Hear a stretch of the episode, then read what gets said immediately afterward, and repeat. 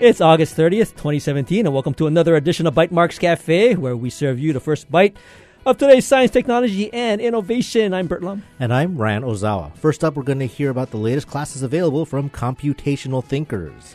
And then we'll talk to William Smith, Onkar Nerurkar, and Kale Meckler about the latest launch of Project Imua. But again, first off, we want to welcome Samantha Kimsey back to the show to tell us about computational thinkers and its latest set of fall classes. Welcome to the show. Hey guys, thanks for having me back again. I appreciate Absolutely. the invitation. Yeah, so you have a lineup. I saw an email that came out that had a, a bunch of stuff that you are sort of getting set up. Um, can, you know, give us a rundown. I know, isn't that crazy? We like originally just started off offering computational thinking, which is learning how to take the real world and turn it into something a computing device understands, and taking that that challenge down to the really young to the really old. And you know, we started that back in 2013, and now here it is almost 2018, and we're still going strong. And now that a lot of our students have mastered a lot of the core computational thinking concepts, we're uh, able to expand that into other disciplines. So, yeah, our list is getting longer and partnerships are starting to form. So,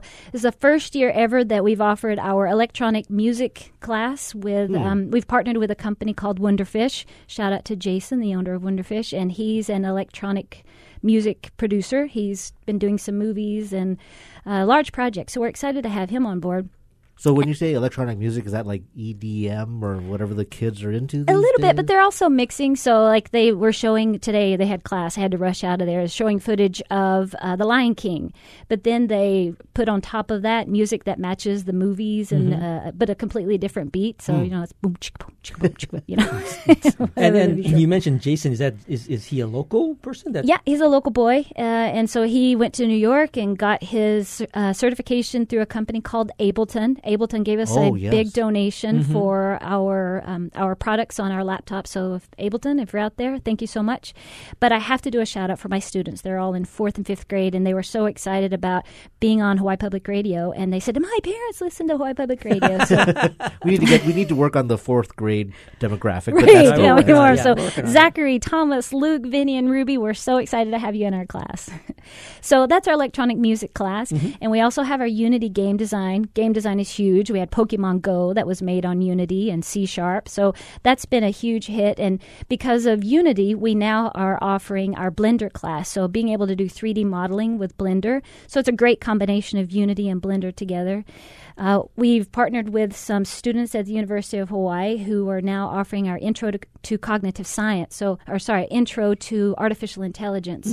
So we've got uh, Siri and and now uh, OK Google. All of this AI that we use on a regular basis. We want our students to start thinking. How can I use this kind of technique, these concepts, in a product that maybe I'm I'm thinking? So, AI is a big deal. Yeah, that's the field that we're looking at at my day job as well. Um, what platforms will this class explore? Uh, Alexa is doing a lot in terms of trying to get people to use its platform. Obviously, you have IBM and, and Watson. What are you playing with?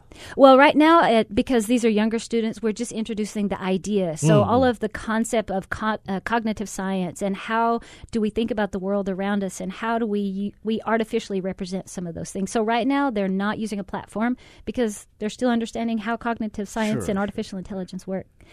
Uh, we also have our new coding and game design class. So for those students who eventually want to go into Unity, but are not quite ready to jump right into C Sharp and these more advanced tools. So, an intro to uh, coding and game design. So, we use a, a language called, we use Java, of course, but Java, if you've ever written any Java for all you Java- developers out there, it's like, hello world. Woo, yay, how exciting. And you got a black screen and you got it to write stuff out. That's very boring. So, so we use a library called Processing that sits on top of it. And processing.org, if you ever get the chance, I don't know why more people aren't using it. It's a great way to introduce Java to kids because it gives a nice visual form. So we do a lot of, uh, the students have created um, what is that? Flappy Birds, and uh, we created Frogger, and all these cool games like old school games using they're learning Java but using uh, processing. And we've uh, just really befriended this guy Daniel Shiffman who runs processing out of the University of New York, and he wants to come out and let's host a competition and and get our younger students into to competitions. Not really a hackathon, but more of um, computational thinking and coding, and how can we do that in a competitive way. Now, Samantha, all these classes that you're talking about, they're kind of geared toward a particular age group, like you said, fourth to sixth? And and do you do it at your facility or do you do it out in the schools? Very good question. So we do a combination, right? So we have partnered with Holy Nativity Schools down in Aina Haina, so we're part of their core curriculum, and they're the only school in the state of Hawaii that offers this type of personalized learning and computational thinking at the pre-K level. So just today, I sent an email out to our pre-K parents and saying, "Hey, I sent home to your students uh, a a cheat sheet of here's your binary letters, and you should be able to write your name in binary." And the parent said, "You know, when I you know when I became a parent, I was really worried about when my kids started doing that advanced math, and am I going to be able to help them?" And now I realize that I'm going to need help teaching my third grader with their homework. so it's now uh, just like we teach our, our preschoolers our ABCs. Why do we have to wait until they're older? So it's kind of exciting that they are starting really, really young mm-hmm. and understanding these computing concepts, so that by the time they're in second and third grade, psh, that's easy stuff. Now they're writing code. So uh, all sound very timely in terms of the areas of interest in uh, computer programming and developing and teaching students computational thinking, electronic music, AI, cognitive mm-hmm. computing, game design. Uh, when does this fall semester start, and where can someone go to find more information about signing up? Well, we hope we do have a lot of people signing up for not just our fall classes, which start, uh, what is it, October. We're already jumping into that. Uh, computationalthinkers.com. You can also find out about our new corporate classes, bringing computational thinking into the corporate industry bringing uh, the tech people with the uh, subject matter experts, getting them to be able to talk a, l- a little closer together. And um, you can sign up for our fall classes, which begin in October, and kind of get yourself prepped and ready for the new year in January. Awesome. So you have uh, you pretty much run the gamut from sort of the pre-K, elementary, as well as adult kinds of offerings as yep. well. Uh, senior citizens have labs on Monday if you need any tech huh. help at oh. our center. That's pretty cool. Okay, well we'll definitely put the uh, link out there for people to go and check out all the workshops coming up. And of course, uh, Samantha, we want to thank you for joining us. Thank you so much, guys. Great Appreciate to have you back. And of course, we'll take a short break. And when we return, we'll be joined by William Smith, Onkar, Nerurkar, and Kale Meckler. Talk about the latest Project Imua launch. This is Bytemarks Cafe. Support for Bytemarks Cafe comes from the HPR Local Talk Show Fund, which helps Hawaii Public Radio sustain and grow its locally produced talk shows. Mahalo to contributors Inter Island Solar Supply, Kaiser Permanente, and Hastings and Pleadwell, a communication company. What first got me started was actually my parents. It was just daily morning routine when we were eating breakfast to listen to Morning Edition every day. Eventually, when I grew older, that became even more important to me. If I moved to a new location, I could always find NPR on the local station. And that would sort of be my link to that regular news stream. Member supported Hawaii Public Radio. Radio with vision. Listen and see. Welcome back to Bytemarks Cafe. Now, joining us are William Smith, Onkar Nerurkar, and Kale Meckler. Of course, uh, Will is the biology lecturer and, and over at the Honolulu Community College, and he's also the um, Project Imua mentor. Onkar Nerurkar, meanwhile, and Kale Meckler are both Honolulu Community College students, and they both worked on Project Imua. And of course, uh, I'd like to learn like what did they learn from the last uh, rocket launch, and we want to, of course, welcome you all to Bytemarks Cafe. Well, thank you.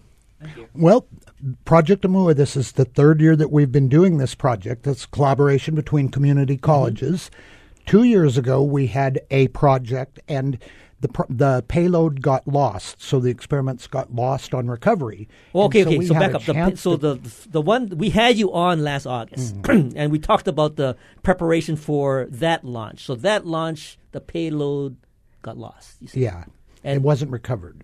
And so, what did it sort of just uh, crash in the ocean, or what? We think it may have landed in the ocean a little too hard and sunk. Mm-hmm, and so, mm-hmm. we had the students had a chance to go back this year and this year we got to redo some of the experiment from last year and modify it a little bit. Mm-hmm. And this is really a great opportunity for community college students to get to do graduate level research, you know, at with the cost of tuition for universities our community colleges are really affordable in Hawaii, and so they get a lot of bang for their buck Absolutely. to get to do projects like this where they benefit. And mm-hmm. this year, there were three community colleges involved. It was Honolulu Community College, Kauai Community College, and Windward. Okay. So Project Imua has an opportunity for community college students across campuses to participate. Is this part of a larger national um, operation in terms of having this opportunity to put these instruments on an actual spacecraft? It is, and really, the the group that makes all this possible is Hawaii Space Grant and Hawaii Space Grant Consortium, and so they are the funders and they are the machine behind all this that makes this opportunity available for the Project Imua and other things. And and really, it's their hard work that allows us to do these types of projects. And so this project that we'd done the last three years, especially this year we're going to talk about, was one that's a bunch of different community colleges and universities participate in. And there was about seven. And our group of community colleges was one of those seven. And it uh, it's a year long project that uh, culminates. They go, the students go to Wallops, Virginia, to a NASA facility in June and take the payload that they've made, their experiment there, and do some tests for it.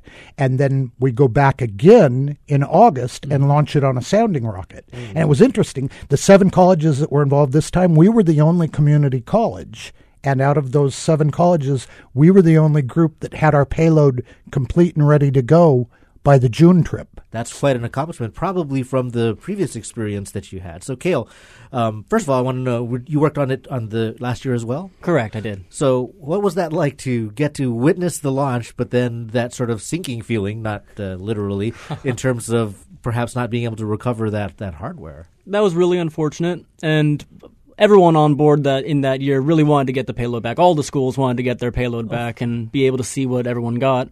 Um, but really, the whole part of this experience is the learning aspect of it, and getting to learn how to operate different aspects of technology, learning how to work with a, com- a company like NASA. And go through all the different steps that any business that wants to fly with NASA would have to go through. Now, can you let us know what sort of experiments were included in this particular launch? Uh, on year three this year, we had our sublimation rocket, which we were doing last year, uh, called Scubber, which is S cubed R, or the super simple sublimation rocket. And that's a, a small rocket that got launched off of the main rocket payload area. And it's throttled by naphthalene, which is the main ingredient in mothballs. And so- and uh, Onkar, I mean, you were also involved with the launch uh, back in 2016. And what kinds of uh, experiments were? What were? What was your sort of focus uh, in terms of the project? Well, my main focus uh, for year two and year three's project was to take care of the camera systems on board. So the photography and video of Scubber's uh, deployment Mhm. uh, from the main rocket and its and, and its trajectory from from where it's, going and, and how fast it's leaving. Now, you know, I, I want to let our listeners know that, uh, uh, you know, Onkar, I mean, you have a, a, special uh, sort of role in this. I mean, you are one of the people that really think out of the box because, you, you know, you talk you talk about um, the, the the visual aspect of of uh, let's say photographing and, and doing video for like Scubber, but you have your vision impaired. I mean, so how do you how do you translate that into uh, actual improvements in the engineering of the you know the the, the video system? How many are you Uh, working? Yes, I am visually impaired. Um, so what I do is, you know, uh, I do have a uh, a few things that I have on my computer that do enlarge the screen and make things a little bigger, so I'm able to see uh, what's happening on, on the screen as far as photos and videos go. I do also sometimes um, ask for help. You know, of course, uh, from my peer mentors as well as my uh, uh, fellow uh, students uh, who are also on the project if I need help, Mhm. and that that's also another way to do things. But for the most part, I'm I'm independent. I'm able to do it, uh, uh, and I think the biggest thing is uh, measuring. So you know, I'll have a a friend help me to just uh, look at the uh, ruler. So when you got a data back, so to put the ruler against the photo, and uh, he or just tell he or she would just tell me, okay, this is the this is how, how big or how high this is. Mhm, mhm. So and I can just write it down in the spreadsheet. Well, great, great. And and uh, Kale, I mean, in terms of uh, uh, bringing new students or new par- teammates onto the project, how do you differentiate what they will do versus what you are, are doing? At the beginning of each year for the project, we kind of delineate who will be doing what, what schools will be tasked with what parts of the experiment. And within each school, then you have different subsystems within your own part of the payload that Mm-hmm. get split up and taken on by different students. And based on previous experience or general interest, it kind of sways which So will, who will does do it what. does it sort of um, depend largely on what your personal experience is or what your personal interests are?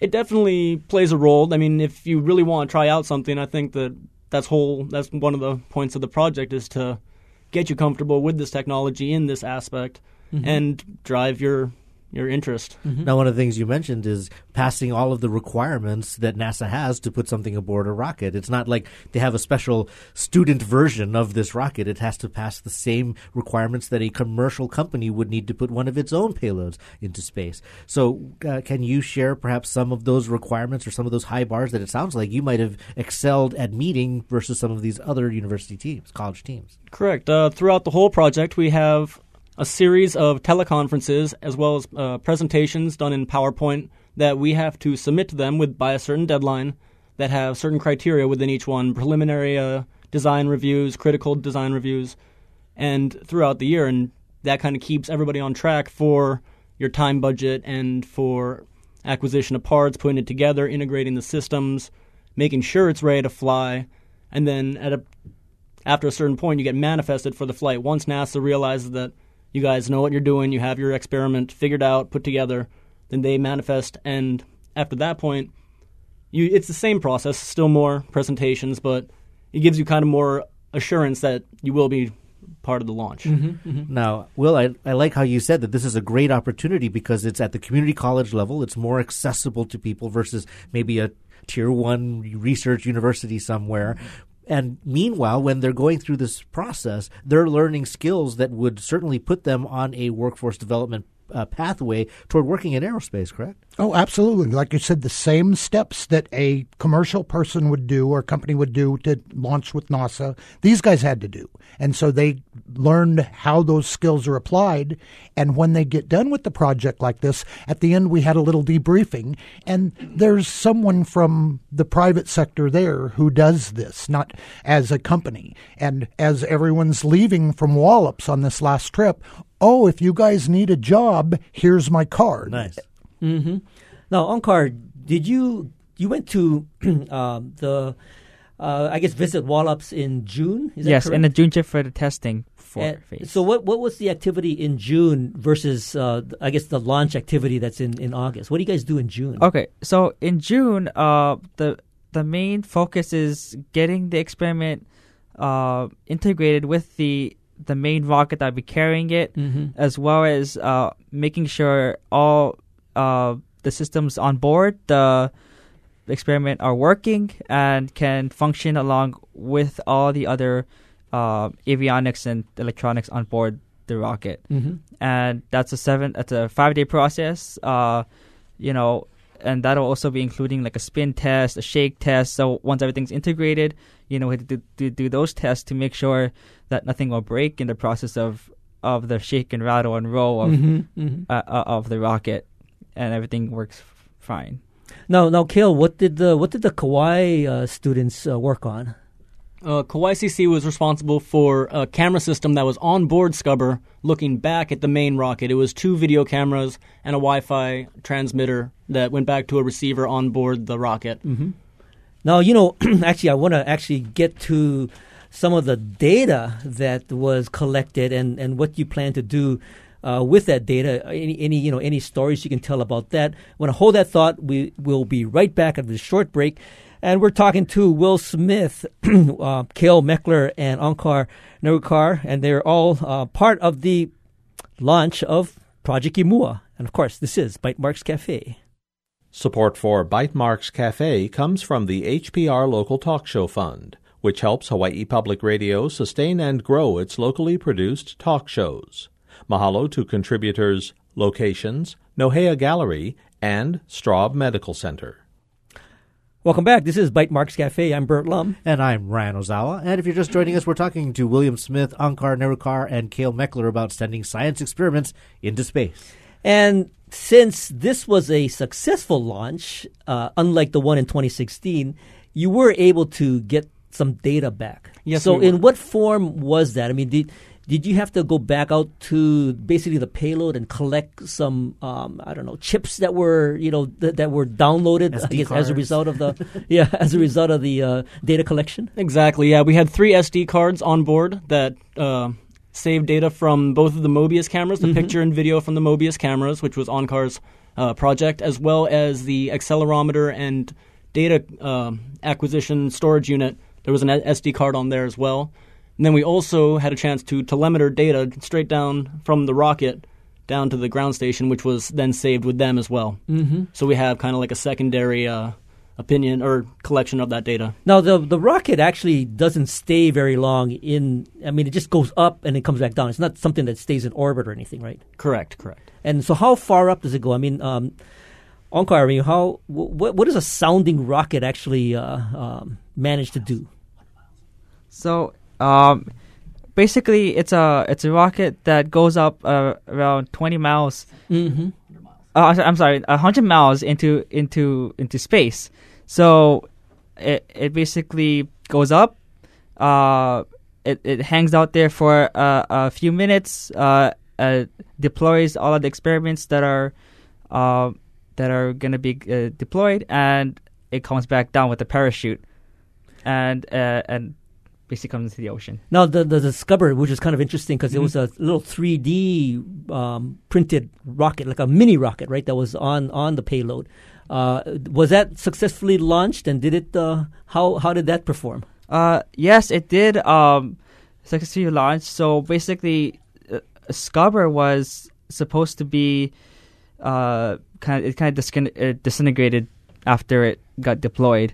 Um, so uh, it so all the the data was saved onto another SD card of of uh, uh, uh, you know because the photos and the videos of Scubber Uh huh. um, those are taken by the Mobius camera system that I that I created, but the the the naphthalene and and uh, uh, Scubber's 3D printed material was all disintegrated into outer space. Oh, okay. so it's no longer.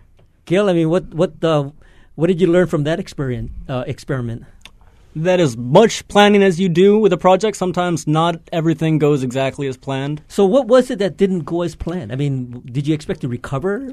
No, n- not that we were going to recover it, but we had it launched out on a drivetrain that sent it off with an initial velocity, so it wouldn't get stuck in any other payloads, wouldn't be a distraction to anything else. Right, right. The unfortunate part is when it's in space and there's no restriction or no pressure against it, the drive shaft that sent it off actually caused it to tweak and create a rotation, which made it a little bit more difficult to uh, get data on the range finding and range. Uh, Oh, interesting. Range And, and you could tell it. that it, it did some spinning because of the video that you saw. Correct. Oh, I see. I see. Great.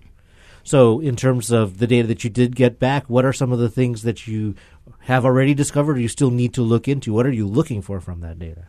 Uh, we're looking overall for a somewhat of a change in how quickly it moves away, even though it was spinning. If there was any kind of acceleration that becomes more and more as it gets further away, then that could be measured as the overall change in its overall motion, even though it was spinning. hmm And then, uh, what what are some of the other uh, results from other experiments on on your um, your particular payload? Uh, we had accelerometer data uh, that was analog as well as digital accelerometer data. We also had a rangefinder which did laser range finding that was pointed at Scubber to bounce off and return a distance for distance truthing.